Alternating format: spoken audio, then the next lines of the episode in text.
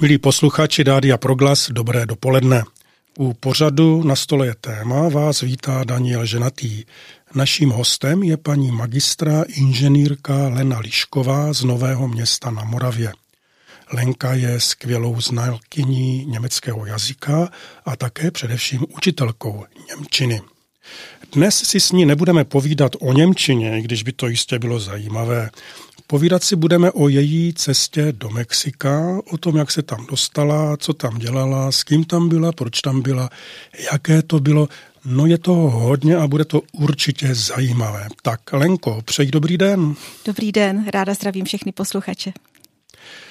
Lenko, možná bychom mohli nejprve posluchačům povědět, s kým si do Mexika letěla a jaký byl cíl vaší cesty. Tak nejprve s kým jsem tam letěla. Bylo nás sedm, uh, sedm přátel, uh, výborný tým, ale ten hlavní byl Jandus. Uh, je to farář Českobratrské církve evangelické, které nyní nepracuje jako farář, ale jako pracovník známé organizace Lékaři bez hranic. A zároveň na základě svých zkušeností založil eh, jinou organizaci, jmenuje se Camino Humanitar a chtěl by pracovat na projektech pomoci eh, v různých problémových oblastech po celém světě. Nejvíce teď pracuje na Ukrajině, ale tohle to byla jeho první cesta jinam, byla to cesta do Mexika. Takže to je ústřední osoba, mm-hmm. Jandus, a potom dalších ještě šest přátel a já. A proč jsme tam jeli? Důvod byl ten, že tento Jandus je ve spojení s úžasnou ženou, která žije na jihu Mexika, eh, velmi angažovanou a ona a její vesnice se dostali do velkých nesnází kvůli válce drogových kartelů a museli opustit eh, svoji vesnici, utéct a založit nový domov. A on se o tom dozvěděl a rozhodl se, že tento projekt vytvoří a myslím, že se mu nádherně daří. Takže kvůli tomu jsme tam jeli. No to zní napínavě, těšíme se na to, na podrobnosti. A kdybychom to vzali možná chronologicky, aspoň já to tak potřebuji, abych se v tom nestratil. Jak se to stane, že člověk začne uvažovat o tom, že by se v lednu vydal do Mexika? To ti pípla SMS-ka, pojeď jedem, nebo jak to bylo? A bylo to na Facebooku. Já sama nejsem velký vyznavač těchto sociálních sítí, přesto je užívám, abych, se, eh, abych byla v kontaktu s některými přáteli velmi krátce a jednoduše. A mezi mé přátele na Facebooku patří i Randus, takže na mě pípla opravdu zprávička, organizují cestu eh, v lednu nebo v únoru, bylo to někdy na podzim, eh, do Mexika jako dobrovolnickou akci s pomocí finanční i osobní. A v tu chvíli jsem věděla, že, že bych hrozně ráda jela. Uh-huh. Ty jsi tam byla poprvé, nebo už tam někdy byla? Já mám pocit, že už jsi jednou byla v Mexiku. No, víc? dokonce už třikrát předtím, takže jsem tam byla po čtvrté. Aha, tak proto ses také těšila mm, a tušila, že tuto šanci mm. nepustíš. Mm. Jaké jsou předpoklady k tomu, aby člověk se na takovou cestu mohl vydat? Musela se něco splňovat, zakřížkovat, zafajfkovat a no, až C? Vlastně nebo... mě trošku překvapilo, že jsem měla napsat motivační dopis. Tak už jsem vymýšlela, co všechno napíšu do motivačního dopisu, aby mi to vyšlo, ale nakonec uh, stačilo zatelefonovat. Honza věděl, že už uh, ty zkušenosti mám, které jsem měla a kromě toho, že mluvím v celku obstojně španělsky, což je taky docela výhodou, takže to bylo hned jasné, že mě bere. A museli všichni účastníci mít znalost nějaké řeči? Byla ne, to podmínka? Ne, nebylo. Já si myslím, že ne, že s každým mi mluvil osobně, eh, že, eh, že spíš asi osobní odhodlání, chutí do něčeho neznámého a nevím, co ještě vlastně bylo za další podmínky. Mm-hmm. A znala jsi všechny osobně, nebo se s některými seznámila až na letišti? Já jsem znala osobně jenom jednu ženu, a to byla také farářka Českobratrské církve evangelické eh, Hanna Pfanová, která působila u nás ve městě, takže jsem ji znala už dlouho a byla jsem hrozně ráda, že tam bude, protože ji mám moc ráda a jinak nikoho. Mm-hmm. Řekl jsem, že jste se potkali na letišti, tak mě to vlastně také zajímá, odkud kam jste letěli, jak dlouho to trvalo, jaká byla cesta. Mm, cesta byla docela eh, dlouhá a komplikovanější, protože my jsme se rozhodli kvůli ceně, že budeme absolvovat další cestu s dvěmi přestupy a tím ušetříme možná i tak 6 tisíc za tu cestu, což stálo určitě za to. Ta komplikace byla i ta, že jsme přestupovali ve Spojených státech, museli jsme absolvovat všechna možná uh, další vyřizování kvůli tomu přestupu a kvůli tomu dokonce i ten náš hlavní vedoucí Honza Dus nemohl cestovat s námi, protože na misi uh, se z Lékaři bez hranic byl také v Jemenu a to byl problém pro uh, jaká, jakési povolení uh, pro ten přestup. Takže všechno musel zařizovat složitěji a letěl za námi až tři dny později. Takže pro americkou stranu byl ano, ano, ano, to ano, problém. Byl to problém. Z bezpečnostních důvodů asi nějakých. No, uhum, ale uhum. vlastně nakonec eh, potřeboval teda vyřídit nějaké jiné výzum, které se mu podařilo vyřídit, ale myslím si, že musel zapojit přátele. Že to nebylo jen tak jednoduché. Nevím, kolik eh, nás, posluchačů, bylo v Mexiku. Já jsem v Mexiku nikdy nebyl. Eh, jak si máme tu zemi představit? Eh, tak pamatuju si jako kluk, že jsem sledoval olympijské hry, byly v Mexiku, mistrovství světa ve fotbale bylo v Mexiku, tak odsud člověk získal dojem takové jako dobré země.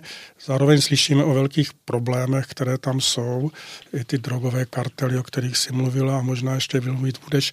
Jaký je to dojem a pocit, když člověk přistane v Mexiku a pak se vydá na venkov? Jaké to bylo?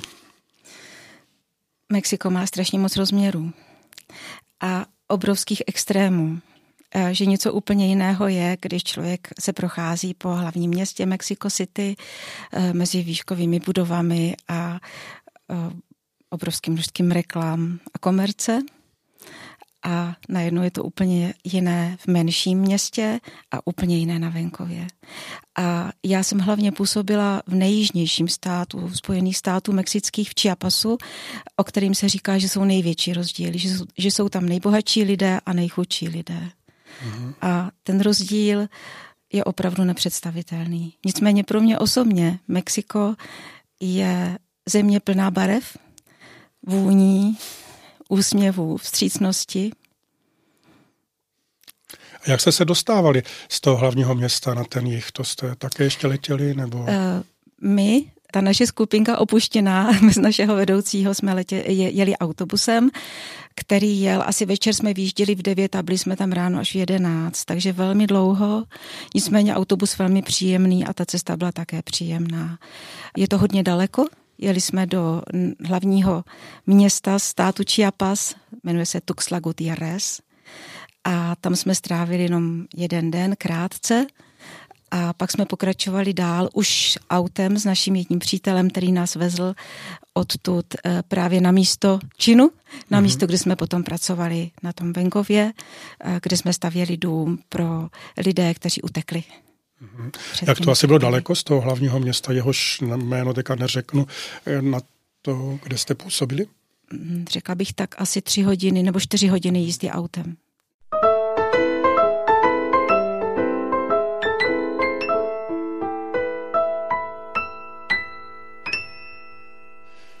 Tak a teď jste tam přijeli a kdo vás přivítal, kde jste bydleli, co vám řekli, dali vám něco k jídlu? A myslíš už na tom místě, kde ano, jsme pracovali? Ano.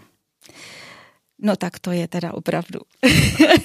to byl velkolepý příjezd. My jsme tam dojeli hodně pozdě a věděli jsme, že na nás budou čekat a řekli nám, že nás přivítají majským rituálem a že bychom si měli připravit nějakou věc, která je pro nás svým způsobem důležitá, a kterou bychom tam měli do takového zvláštního majského kruhu, kde bude ten obřad probíhat, dát. A my jsme přemýšleli, co bychom tam teda dali do toho, do toho kruhu uh, májského a vymysleli jsme, byla totiž s námi uh, jedna paní ředitelka školy uh, diakonie Českobratrské církve evangelické Johanka Savková, která je taková velmi angažovaná žena a měla sebou tričko eh, diakonie a na tom tričku bylo napsané Pomoc má mnoho podob. A nám to přišlo takový hezký symbol, že tam položíme to tričko s tímhletím nápisem, tak jsme se tak na to takto připravili. A teď jsme přišli do velké místnosti, byl tam obrovský kruh lidí, všech možných uh, temností barev. A Eh, čekali na nás a začal takový zvláštní obřad, kdy jsme pak zapalovali svíčky a mluvili jsme o všech možných směrech, větrech, eh, slunci. Prostě to bylo takové všechno trošku mystické, nicméně se mně to líbilo, musím říct. A v rámci toho jsme si všichni vzali svíčku a měli zapálit na nějakém směru orientačním, prostě tam postavit tu svíčku zapálenou a, a prožívat takové sklidnění. A takhle skončil ten obřad. A potom se vlastně všichni lidé, kteří tam byli, bylo jich tam tak asi 30, možná i více, všichni se představili. A někteří byli, co chtějí pomáhat, ale hlavně tam byli lidé, kteří utekli z toho místa, eh, které se jmenuje Čamik, a kde si teď vyřizují ty kartely své účty a zapojují do toho bohužel i místní obyvatele. Ti nám osobně vyprávěli svoje osudy, jak utekli, jak se jim podařilo zachránit svoje děti, kolik jejich přátel a rodinných příslušníků zmizelo, vůbec o nich nevědí. Takže najednou jsme do toho spadli přímo tak, takovýmto způsobem.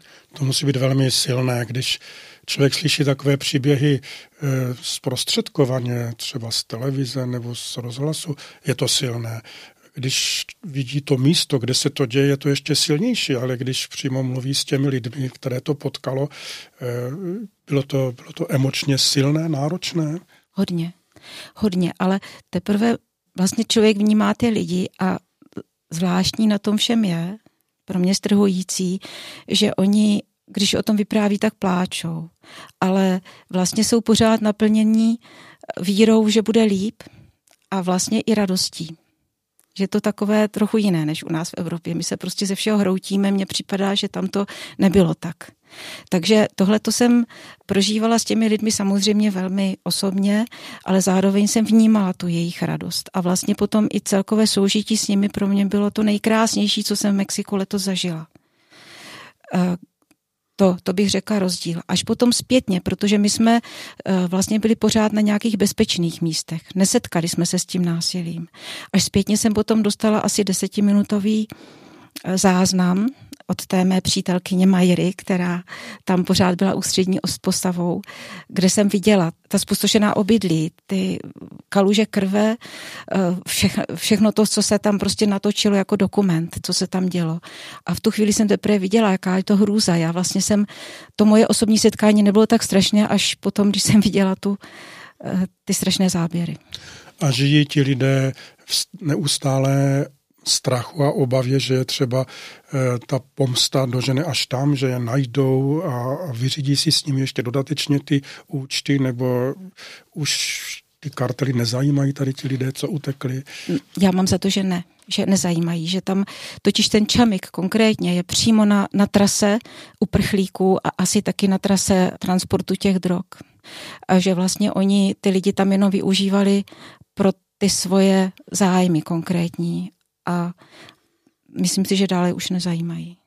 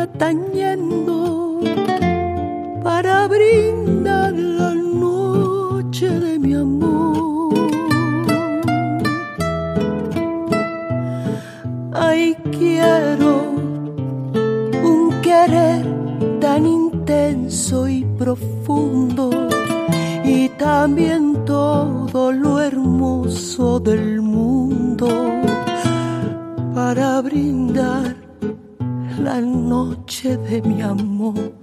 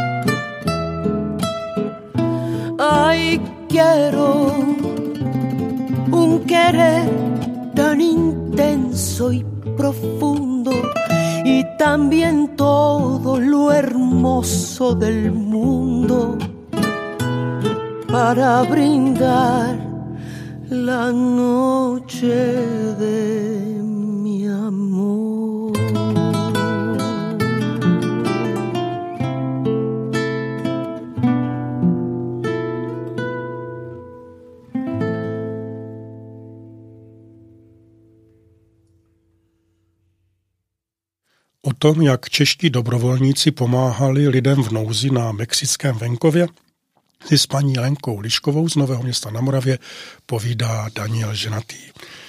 Lenko, mě zaujalo, jak si popisovala ten úvod, kdy vás přijali v té vesnici a ten májský rituál.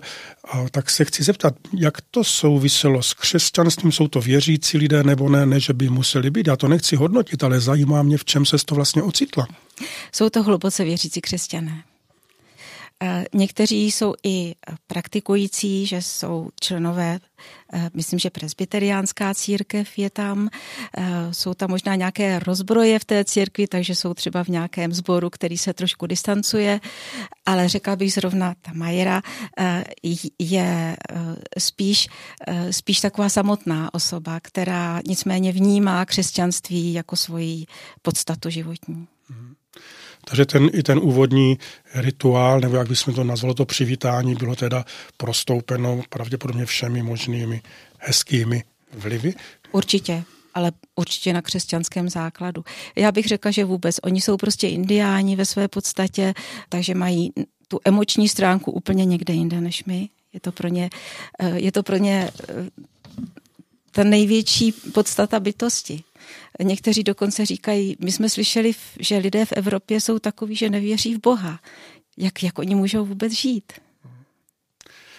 Tak to ti asi všichni závidíme, toto setkání. Chtěl bych také něco takového někdy prožít. Pojďme dál. Tak eh, jste tam přijeli, oni vás přivítali a pak kde jste bydleli?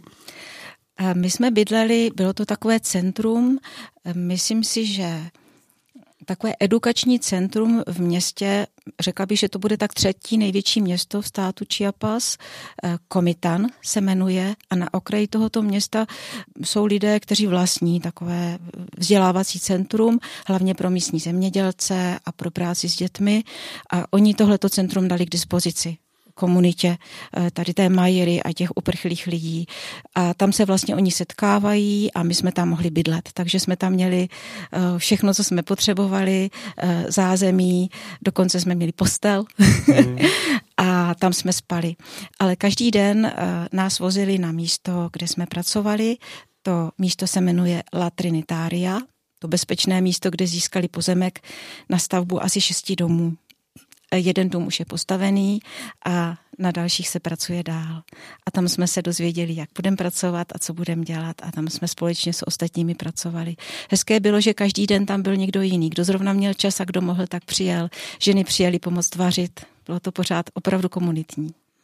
Takže ráno jste měli sraz před tím komunitním centrem, nastoupili jste do aut, která přijeli. A jak daleko to bylo, to pracoviště zhruba? Asi tak necelou půl hodinu, 20 Dobře, minut. No, eh, bylo to tak, že jsme ráno se připravili, je to, je to tak, a přijel pro nás manžel Majery, Amando, eh, který měl jeden vůz a my jsme mohli stát nahoře na korbě, což byl eh, úžasný zážitek pro všechny, to tady u nás nemůžeme. A teď jsme eh, jeli tou krajinou, vlasy nám vlály a koukali jsme na všechny strany a, a lidé nám mávali, co šli okolo s dobytkem nebo podobně. Tak to bylo moc krásné. Dojeli jsme na to místo a už nás čekali ženy s nádhernou snídaní. Takže vždycky to začínalo a a mexická kuchyně to je prostě jedna kapitola sama pro sebe. Trošku se o té jedné kapitole samé pro sebe rozpovídej teda, jaké to je nádherná snídaně. Nádherná snídaně. Nějaký kopec e, dobrého ovoce, ale každý dostane na talíři e, vajíčka, případně nějakou šunku a vynikající fazole rozvařené, tomu se říká frijoles, pak určitě nějakou zeleninu, rajčata, a k tomu jako typická příloha jsou malé tortily z kokořičné mouky. Pije se tam hodně káva. Ta káva je úplně jiná než u nás v Evropě a dokonce i odpůrci kávy to tam schutí pili. A v čem je jiná? To já nevím. chutná jinak. Kyselá sadka, modrá, hnědá, červená? Nebo... Uh, no, prostě chutná jinak. Chutná jinak. tak a pojďme k tomu, co jste teda dělali. Tak eh, když se vrátíme k údělu těch lidí, kteří uprchli ze svých domovů, před násilím, někde se ocitli, říkala, že koupili nějaký pozemek na stavbu domu a vy jste stavili domy? Ano. No teda. zní to, zní to eh, asi hodně tak velebně, ale opravdu to tak bylo. Eh, ještě chci říct důležitou věc. Eh, ti lidé jsou velmi spjatí s přírodou. Přírodu milují a hrozně si ji váží. Žijí tak ekologicky, jak to jenom jde. Úplně ve všech směrech. A snaží se ty domečky, které budují, nebo domy v podstatě ne, ale jsou spíš malé, tvořit co nejjednodušeji a co nejlevněji a co nejekologičtěji. Takže zhromažďují staré palety, staré pytle, používají hlínu, která tam je, používají kukuřici. Myslím si, že tak. A vlastně hřebíky z těch, eh, z těch palet používají, že prostě všechno, co, co, co kde pozbírají. Důležitou věc je potřeba říct a to, eh, že tam nemrzne. Takže je tam všechno... spíš vedro velké, nebo musí se před čím se musí chránit? Před chladem, před vedrem, nebo je to tam... Uh, spíš ten rozdíl teplot. Je to docela dost vysoko, uh, spíš v horách to bylo a přes den tam bylo v tom únoru hodně teplo, takže jsme museli mít klobouky, museli jsme mít dlouhý rukáv, protože ten žár sluníčka byl velký.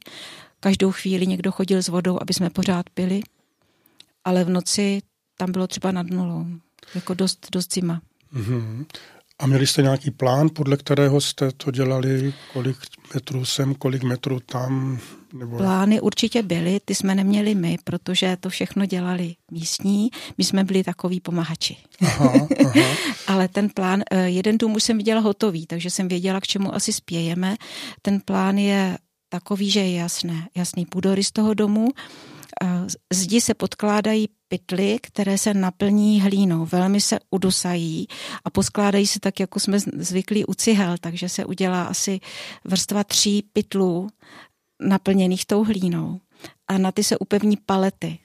Ty vytvoří základní kostru toho domu a náš úkol byl, že jsme lámali kukuřičnou slámu, namáčeli ji v takové, takové břečce z, z hlíny a spali jsme je do těch palet.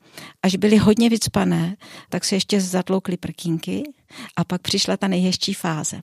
Jiná hlína, taková černá, se rozšlapala na velkých uh, igalitových foliích a vytvořili jsme bahno. Do toho bahna jsme ještě zašlapali dlouhé jehličky nějakých, uh, řekla bych, že borovic a vytvořila se taková zvláštní kompaktní hmota, ze kterou jsme dělali koule a ty jsme házeli eh, velkou silou se snažili házet na ty stěny a ty se postupně ohladily a byla z toho moc pěkná hliněná prostě stěna vlastně omítka z obou stran.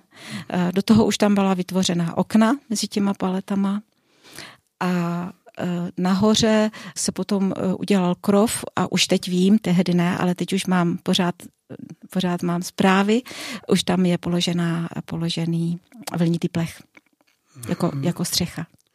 Takže ty stěny i ta podlaha, asi by se to připodobnilo k tomu, co známe z dřívějška, nebo znali ano.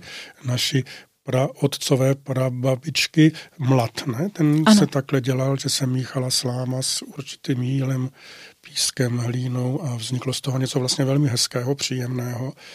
Mhm. A jak to bylo teda, byla tam, pardon, byla tam elektrika dovedená do, do toho místa, budou mít ano, elektriku, nebo budou mají. to tam, jo? Je tam elektřina, je tam přivedená voda, mají tam internet. Jo. Mhm. A jaká tam je voda z těch hor? Asi dobrá, ne? Dobrá. Dobrá. Mhm. A chtěla bys bydlet v takovém domě? Umíš si to představit? Umím si to představit jsou možná jedinci, kteří nemají úplně rádi, když po nich lozí v, le, v noci nějací živočichové. Jak to tam je tady s tím? Neměla s problém s tou přírodou a je to asi úplně jiné než u nás. Jak, jak se s tím člověk vyrovnává? My osobně jsme měli malé, malé problémy. Na jednom místě my jsme potom ještě také chvíli cestovali, až jsme ukončili naši práci v eh, Komitanu, eh, tak jsme viděli šváby na zemi. Mm-hmm. To bylo snad asi jediné, ale to tam určitě je, hmyz tam určitě je. Mm.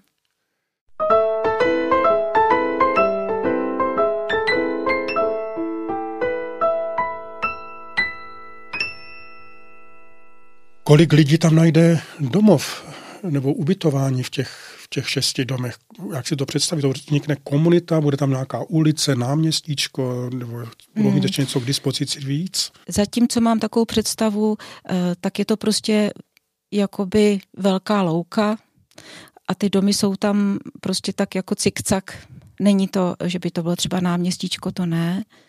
Ten hotový dům je zatím takové komunitní centrum, kde se všichni zhromažďují, kde se společně vaří.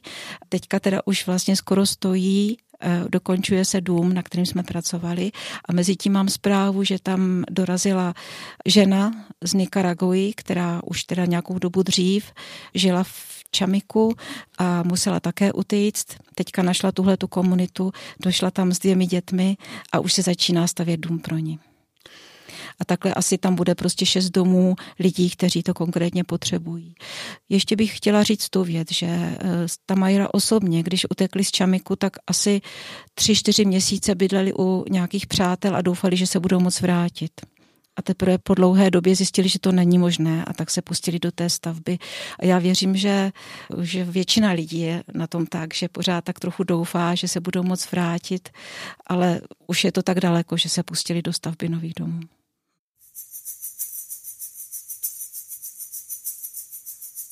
Baba yetu yetu liem binguni yetu yetu amina. Baba yetu yetu liem jina lako eli tukuze. Baba yetu yetu liem binguni yetu yetu amina. Baba yetu yetu liem jina lako eli tukuze. Butu peleo chakula chetu tunachohitaji utusamee makosa yetu hey! Kama nasi tunavyowasamehe sera, così tutti, gatti, camaciari, bulachini, la fuoco, naiule.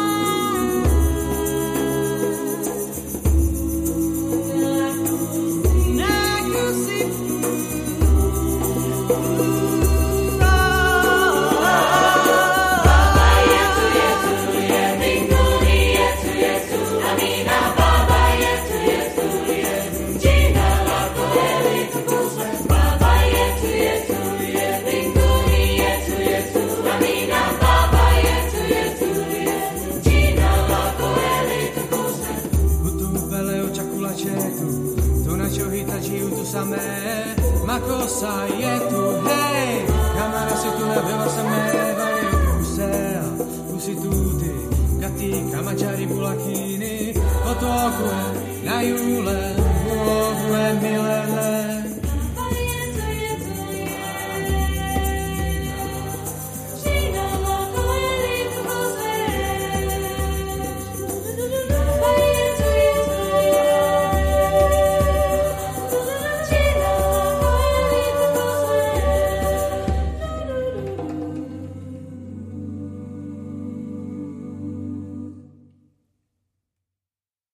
tom, jak čeští dobrovolníci pomáhali lidem v nouzi na mexickém venkově, si s paní Lenkou Liškovou povídá Daniel Ženatý.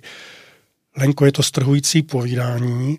Eh, stavěli jste, pomáhali jste stavět domy pro lidi, kteří utekli před násilím a terorem na jihu Mexika, odešli úplně do neznámých končin, tak to je krásné, že jste jim pomáhali, jak si se znovu usadit a začít nový život je tam mnoho podnětů. Říkala si, že ta stavení se staví přísně nebo přísně důsledně ekologicky, což je samozřejmě pro nás velmi aktuální téma.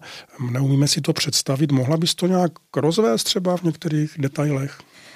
Dokonce eh, oni tam používají různé odpady, které se těžko zpracovávají, všelijaké staré plechovky. Eh, myslím si, že dokonce i filtry, eh, že se prostě zapracují mezi ty palety a potom se to teda zapraví tou hlínou. Takže se snaží i vlastně ze starých eh, lahví barevných, tam dělají takové jakoby luxfery, takové průhledy v těch stěnách. To vypadá vlastně docela hezky že se snaží i tohle to využít, ale jinak sami uh, se snaží žít maximálně bezezbytkově co se týče potravin, ale teda můžu se zmínit i o záchodě, kde mají uh, moc pěkně ho udělaný, že veškeré co tam zůstane. odpady uh, dokonce mají rozdělený ten záchod na dvě části jestli to teda takhle můžu říct, říkali, tady se dělá pipi a tady se dělá popo. A pipi, tady to je všechno, prostě jsou tekutiny, ty zpracováváme na zahradě, na polích a tak dále. A, a popo, tady máme nachystanou kůru eh, ze stromů, tím se to prohazuje, takže vlastně to vůbec prostě nevadí, působí to dobře a oni i tyhle ty odpady zpracovávají. Tak se máme opravdu čemu učit. Jak si ještě máme představit ty lidi, kteří tam byli, pro které jste to stavěli, to pravděpodobně byly celé rodiny, nebo to udělali tak, že tam zůstali jenom ti nejsilnější a zbytek byl někde eh, ve městě a přišel tam, až byl dům postavený, nebo jak to probíhalo? Pořád celé rodiny.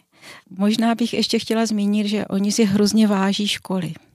Eh, že byli tam vlastně na novém místě, než žili dříve.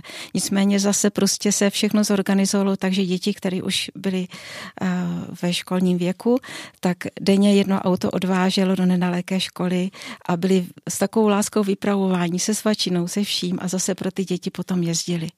Ale ty děti, které byly menší nebo mezi tím už měli po škole, tak celou dobu se podíleli také na stavbě. Takže jsme společně šlapali bahno, společně jsme, uh, jsme dělali ty stěny, společně jsme lámali kokořici a bylo to s nimi moc pěkné. Jak ten pracovní den vypadal? V kolik jste začínali, v kolik byla pauza, v kolik byl oběd, kdy jste končili, kdy jste se dostali domů? Pracovali jsme docela tvrdě. Oni až z toho byli překvapení. Vlastně eh, ani nepočítali s tím, že uděláme tolik práce a chyběl jim dokonce materiál někdy. Museli toho nem ještě nějak doplňovat.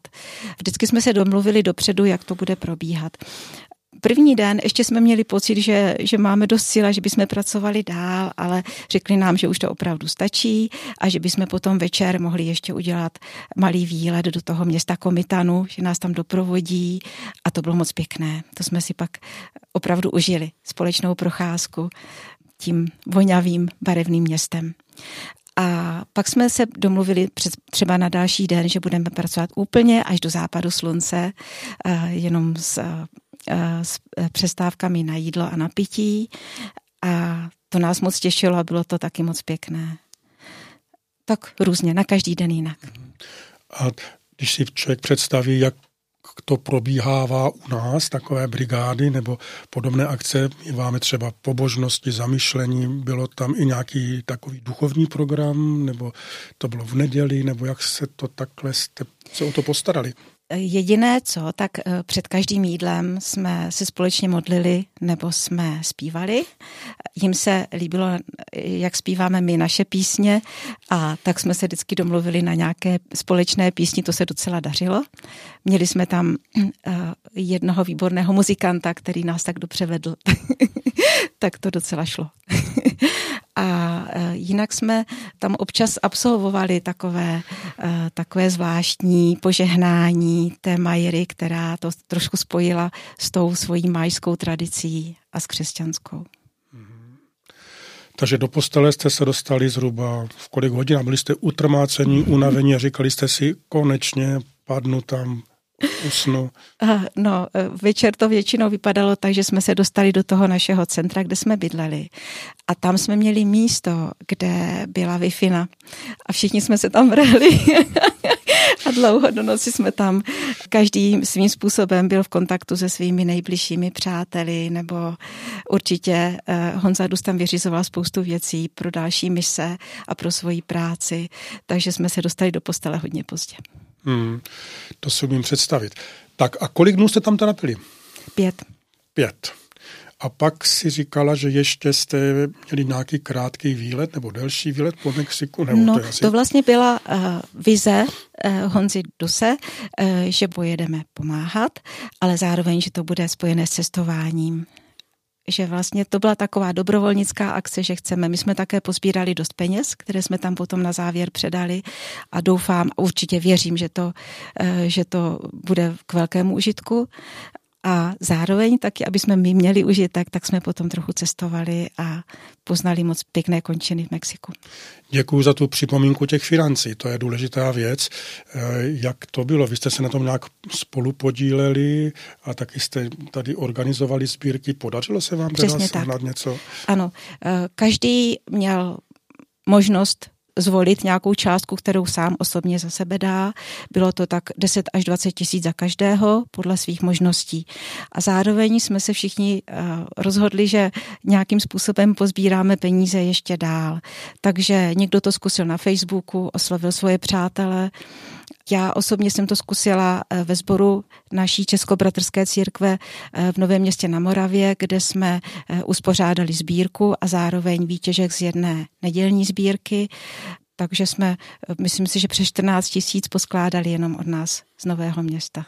A dali jste jim to v českých korunách nebo v dolarech? Dali nebo? jsme jim to v dolarech dohromady. To, myslím si, že činilo částku 6 tisíc dolarů, co jsme předávali té komunitě. Tak to je hezký. To určitě byli rádi a kromě té práce, kterou jste vykonali a osobního potěšení, tak je potěšila i tady tato finanční stránka.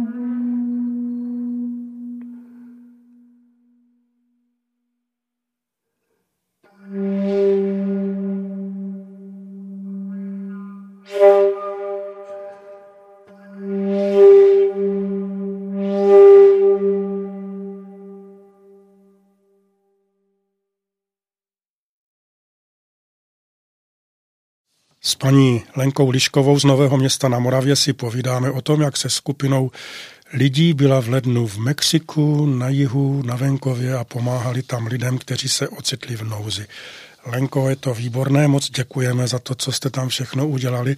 Kdybychom pomalu ta místa opustili a vydali se dál do Mexika, ještě jste něco zažili víc, možná by se někdo chtěl podívat doma na Google, kde to vlastně je. Zkus nám prosím říct to místo, kde jste, jste byli ubytováni, kde bylo to školicí středisko, to se jmenovalo Komitan. Komitan? Komitan, psáno z C. Mm-hmm. A je to opravdu kousek od hranic s Guatemalou na jihovýchodě Mexika. Lenko, ještě než jste dojeli do Komitanu na své pracoviště, tak byla neděle. Jak jste ji prožili? Tu neděli jsme prožili moc krásně. Byli jsme hosté v komunitě San Antonio eh, v blízkosti hlavního města Chiapasu, Tuxtla Gutierrez. A eh, slavili jsme tam společné bohoslužby v této komunitě. Kázal náš pan farář Jan Dus a zároveň jsme zpívali několik společných písní. Místní komunita nás obšťastnila nádhernou hrou na marimbu, což je typický nástroj s mnoha hráči, který doprovázeli také bohoslužbu a byla opravdu překrásná. A to místo, kde jste stavili nové velkoměsto? se jmenuje La Trinitaria a bylo to úplně na okraji toho města. Na trošinku podrobnějších mapách je dobře vidět. A vy jste něco určitě zažili, když jste v Mexiku přistáli, než jste se dostali na pracoviště a potom také jste měli nějaký výlet. Pověz o tom něco, co jste zažili, kde jste byli? Začátek byl moc krásný, protože hned v Mexico City nás čekal uh, farář, který jsme vlastně na něho dostali jenom doporučení, ale velmi ochotně se nás ujal na začátek naší cesty. Mohli jsme bydlet ve sboru v jeho kostele a celá rodina se o nás moc pěkně postarala. Takže jsme měli překrásné první dny, mohli jsme se podívat malinko po Mexico City a to hlavní pro nás všechny bylo, že jsme mohli absolvovat první kolo voleb prezidenta. byli jsme na ambasádě, kde jsme byli moc pěkně přijatí a mohli jsme odložit ten svůj první hlas nadšeně společně. A pak jsme vlastně, bych řekla, že taková ty chvíle, kdy jsme se někam dostali na internet, tak jsme pořád sledovali, jak se vyvíjí volební kampaň dál a jak to probíhá. Pak jsme cestovali dál do toho státu Chiapas a kousek od hlavního města je překrásný kanion, jmenuje se kanion řeky Sumidero, patří to mezi nejkrásnější místa vůbec v Mexiku. A tam jsme měli možnost, že jsme na lodičce projeli tím kanionem. To byl veliký zážitek pro všechny. Viděli jsme tam krokodýly a opice a, a překrásné prostě stěny vysoké, asi 12 metrů nad námi. Tak to byl veliký cestovatelský zážitek. A pak jsme po cestě na zpátek už z té Trinitárie jeli do města San Cristóbal de las Casas. Bohužel jsme neměli dost často, ale také to patří mezi nejkrásnější města v Mexiku vůbec tak jsme trošinku aspoň se podívali na trh a, do těch krásných kostelů, které jsou ve středu města. Odtud jsme si půjčili auto a jeli jsme společně už jenom náš tým, kdy si myslím, že jsme si naše společenství opravdu užívali. Měla jsem pocit, že na to, že jsme byli naprosto věkově odlišní a z různých světů, takže jsme si opravdu dobře sedli a bylo nám společně dobře. A hlavně to, že tam s námi byli dva chlapci, studenti a potom třeba já už jako postarší žena, tak jsme si fakt všichni dobře rozuměli. No a cestovali jsme dál, navštívili jsme několik archeologických parků se dávnými majskými městy. Jsou to velmi známá, známá města jako Palenke nebo Čičenica nebo uh, Ušmal a zároveň jsme eh, se mohli koupat eh, v Mexickém zálivu a také v Pacifiku, když jsme už na závěr jeli směrem do Cancunu, odkud jsme pak odlétali. Tak to se krásně poslouchá.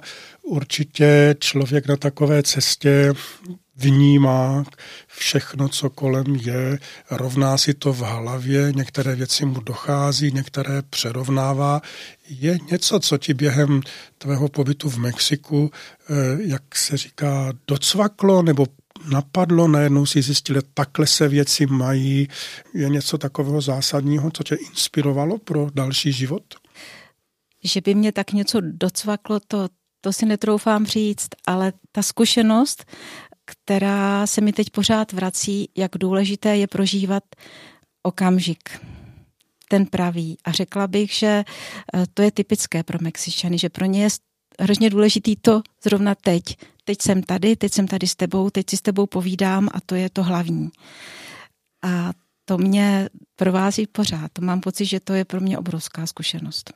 To se asi v Evropě obecně musíme učit, že jo? Asi stále jsme vlastně zneklidňováni tím, co by mohlo přijít a to nám ovlivňuje přítomnost, kterou pak neumíme ano. Eh, dobře prožít. Myslím, že se hodně zabýváme tím, co bylo a proč to tak bylo a jestli to nemohlo být jinak. A hlavně, co mě teď čeká. Já sama to tak mám, že si často říkám, jako teď budu muset zítra toto, toto, toto. A vlastně tím to zakryje ten okamžik, který zrovna prožívám a možná mě ho i uh, trochu znepříjemní někdy. Když si představíš, že by ti, eh, s kterými se tam setkala při stavbě domu, tě navštívili v Novém městě na Moravě, eh, přišli k vám domů, ukázala jim okolí Vysočinu, co myslíš, že by se jim líbilo a co myslíš, že by je přece jenom jako zarazilo? Na co by nebyli připraveni? Je něco takového? Určitě by se jim líbila naše krajina, protože je naprosto odlišná. Mm, asi by je zarazilo naše spěchání. Mm. Ano. Lenko, seznámila se tam eh, s mnoha lidmi, poznala si tam osobnosti. Jak to bude dál? Zůstaneš s některými v kontaktu? Určitě ano. Eh, to se mi na tom líbí, že teda oni eh, nové technologie přijali velmi rychle a velmi rádi. Málo kdo má počítač, ale takřka všichni mají mobilní telefony a takřka všichni jsou eh, na Facebooku a na Whatsappu a velmi aktivní, daleko víc než třeba já. Takže teď jsem bombardována, mám asi takových šest až osm přátel, se kterými jsem v kontaktu velmi často dostávám, což mám největší radost obrázky obrázky, jak pokračuje stavba.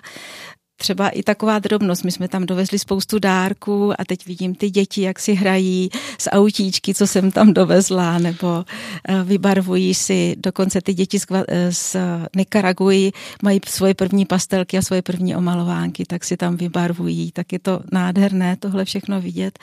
Jo, věřím, že zůstaneme v kontaktu dál. A myslíš, že se to podaří, že by se tam ještě někdy podívala? Sníš tímto směrem? S ním. A pořád eh, byla jsem nadšená z toho, jak tam můžu mluvit a sdílet s těmi lidmi. To vlastně bylo pro mě to nejkrásnější. A motivovalo mě to teda natolik, že se do dneška pořád učím španělsky každý den.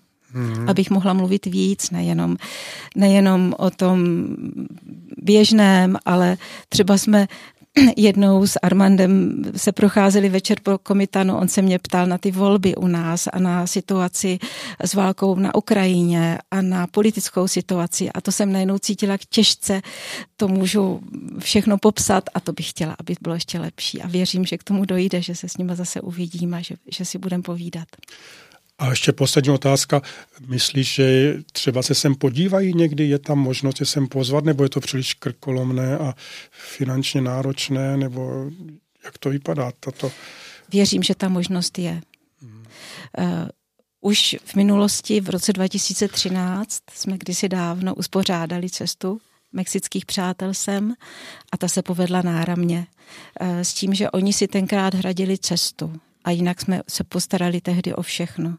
Tak věřím, že něco takového, a nebo nejenom třeba celé skupiny, ale, ale věřím, že bych mohla třeba pomoct dětem, že by se podívali na zkušenou, do školy, něco takového bych si moc přála.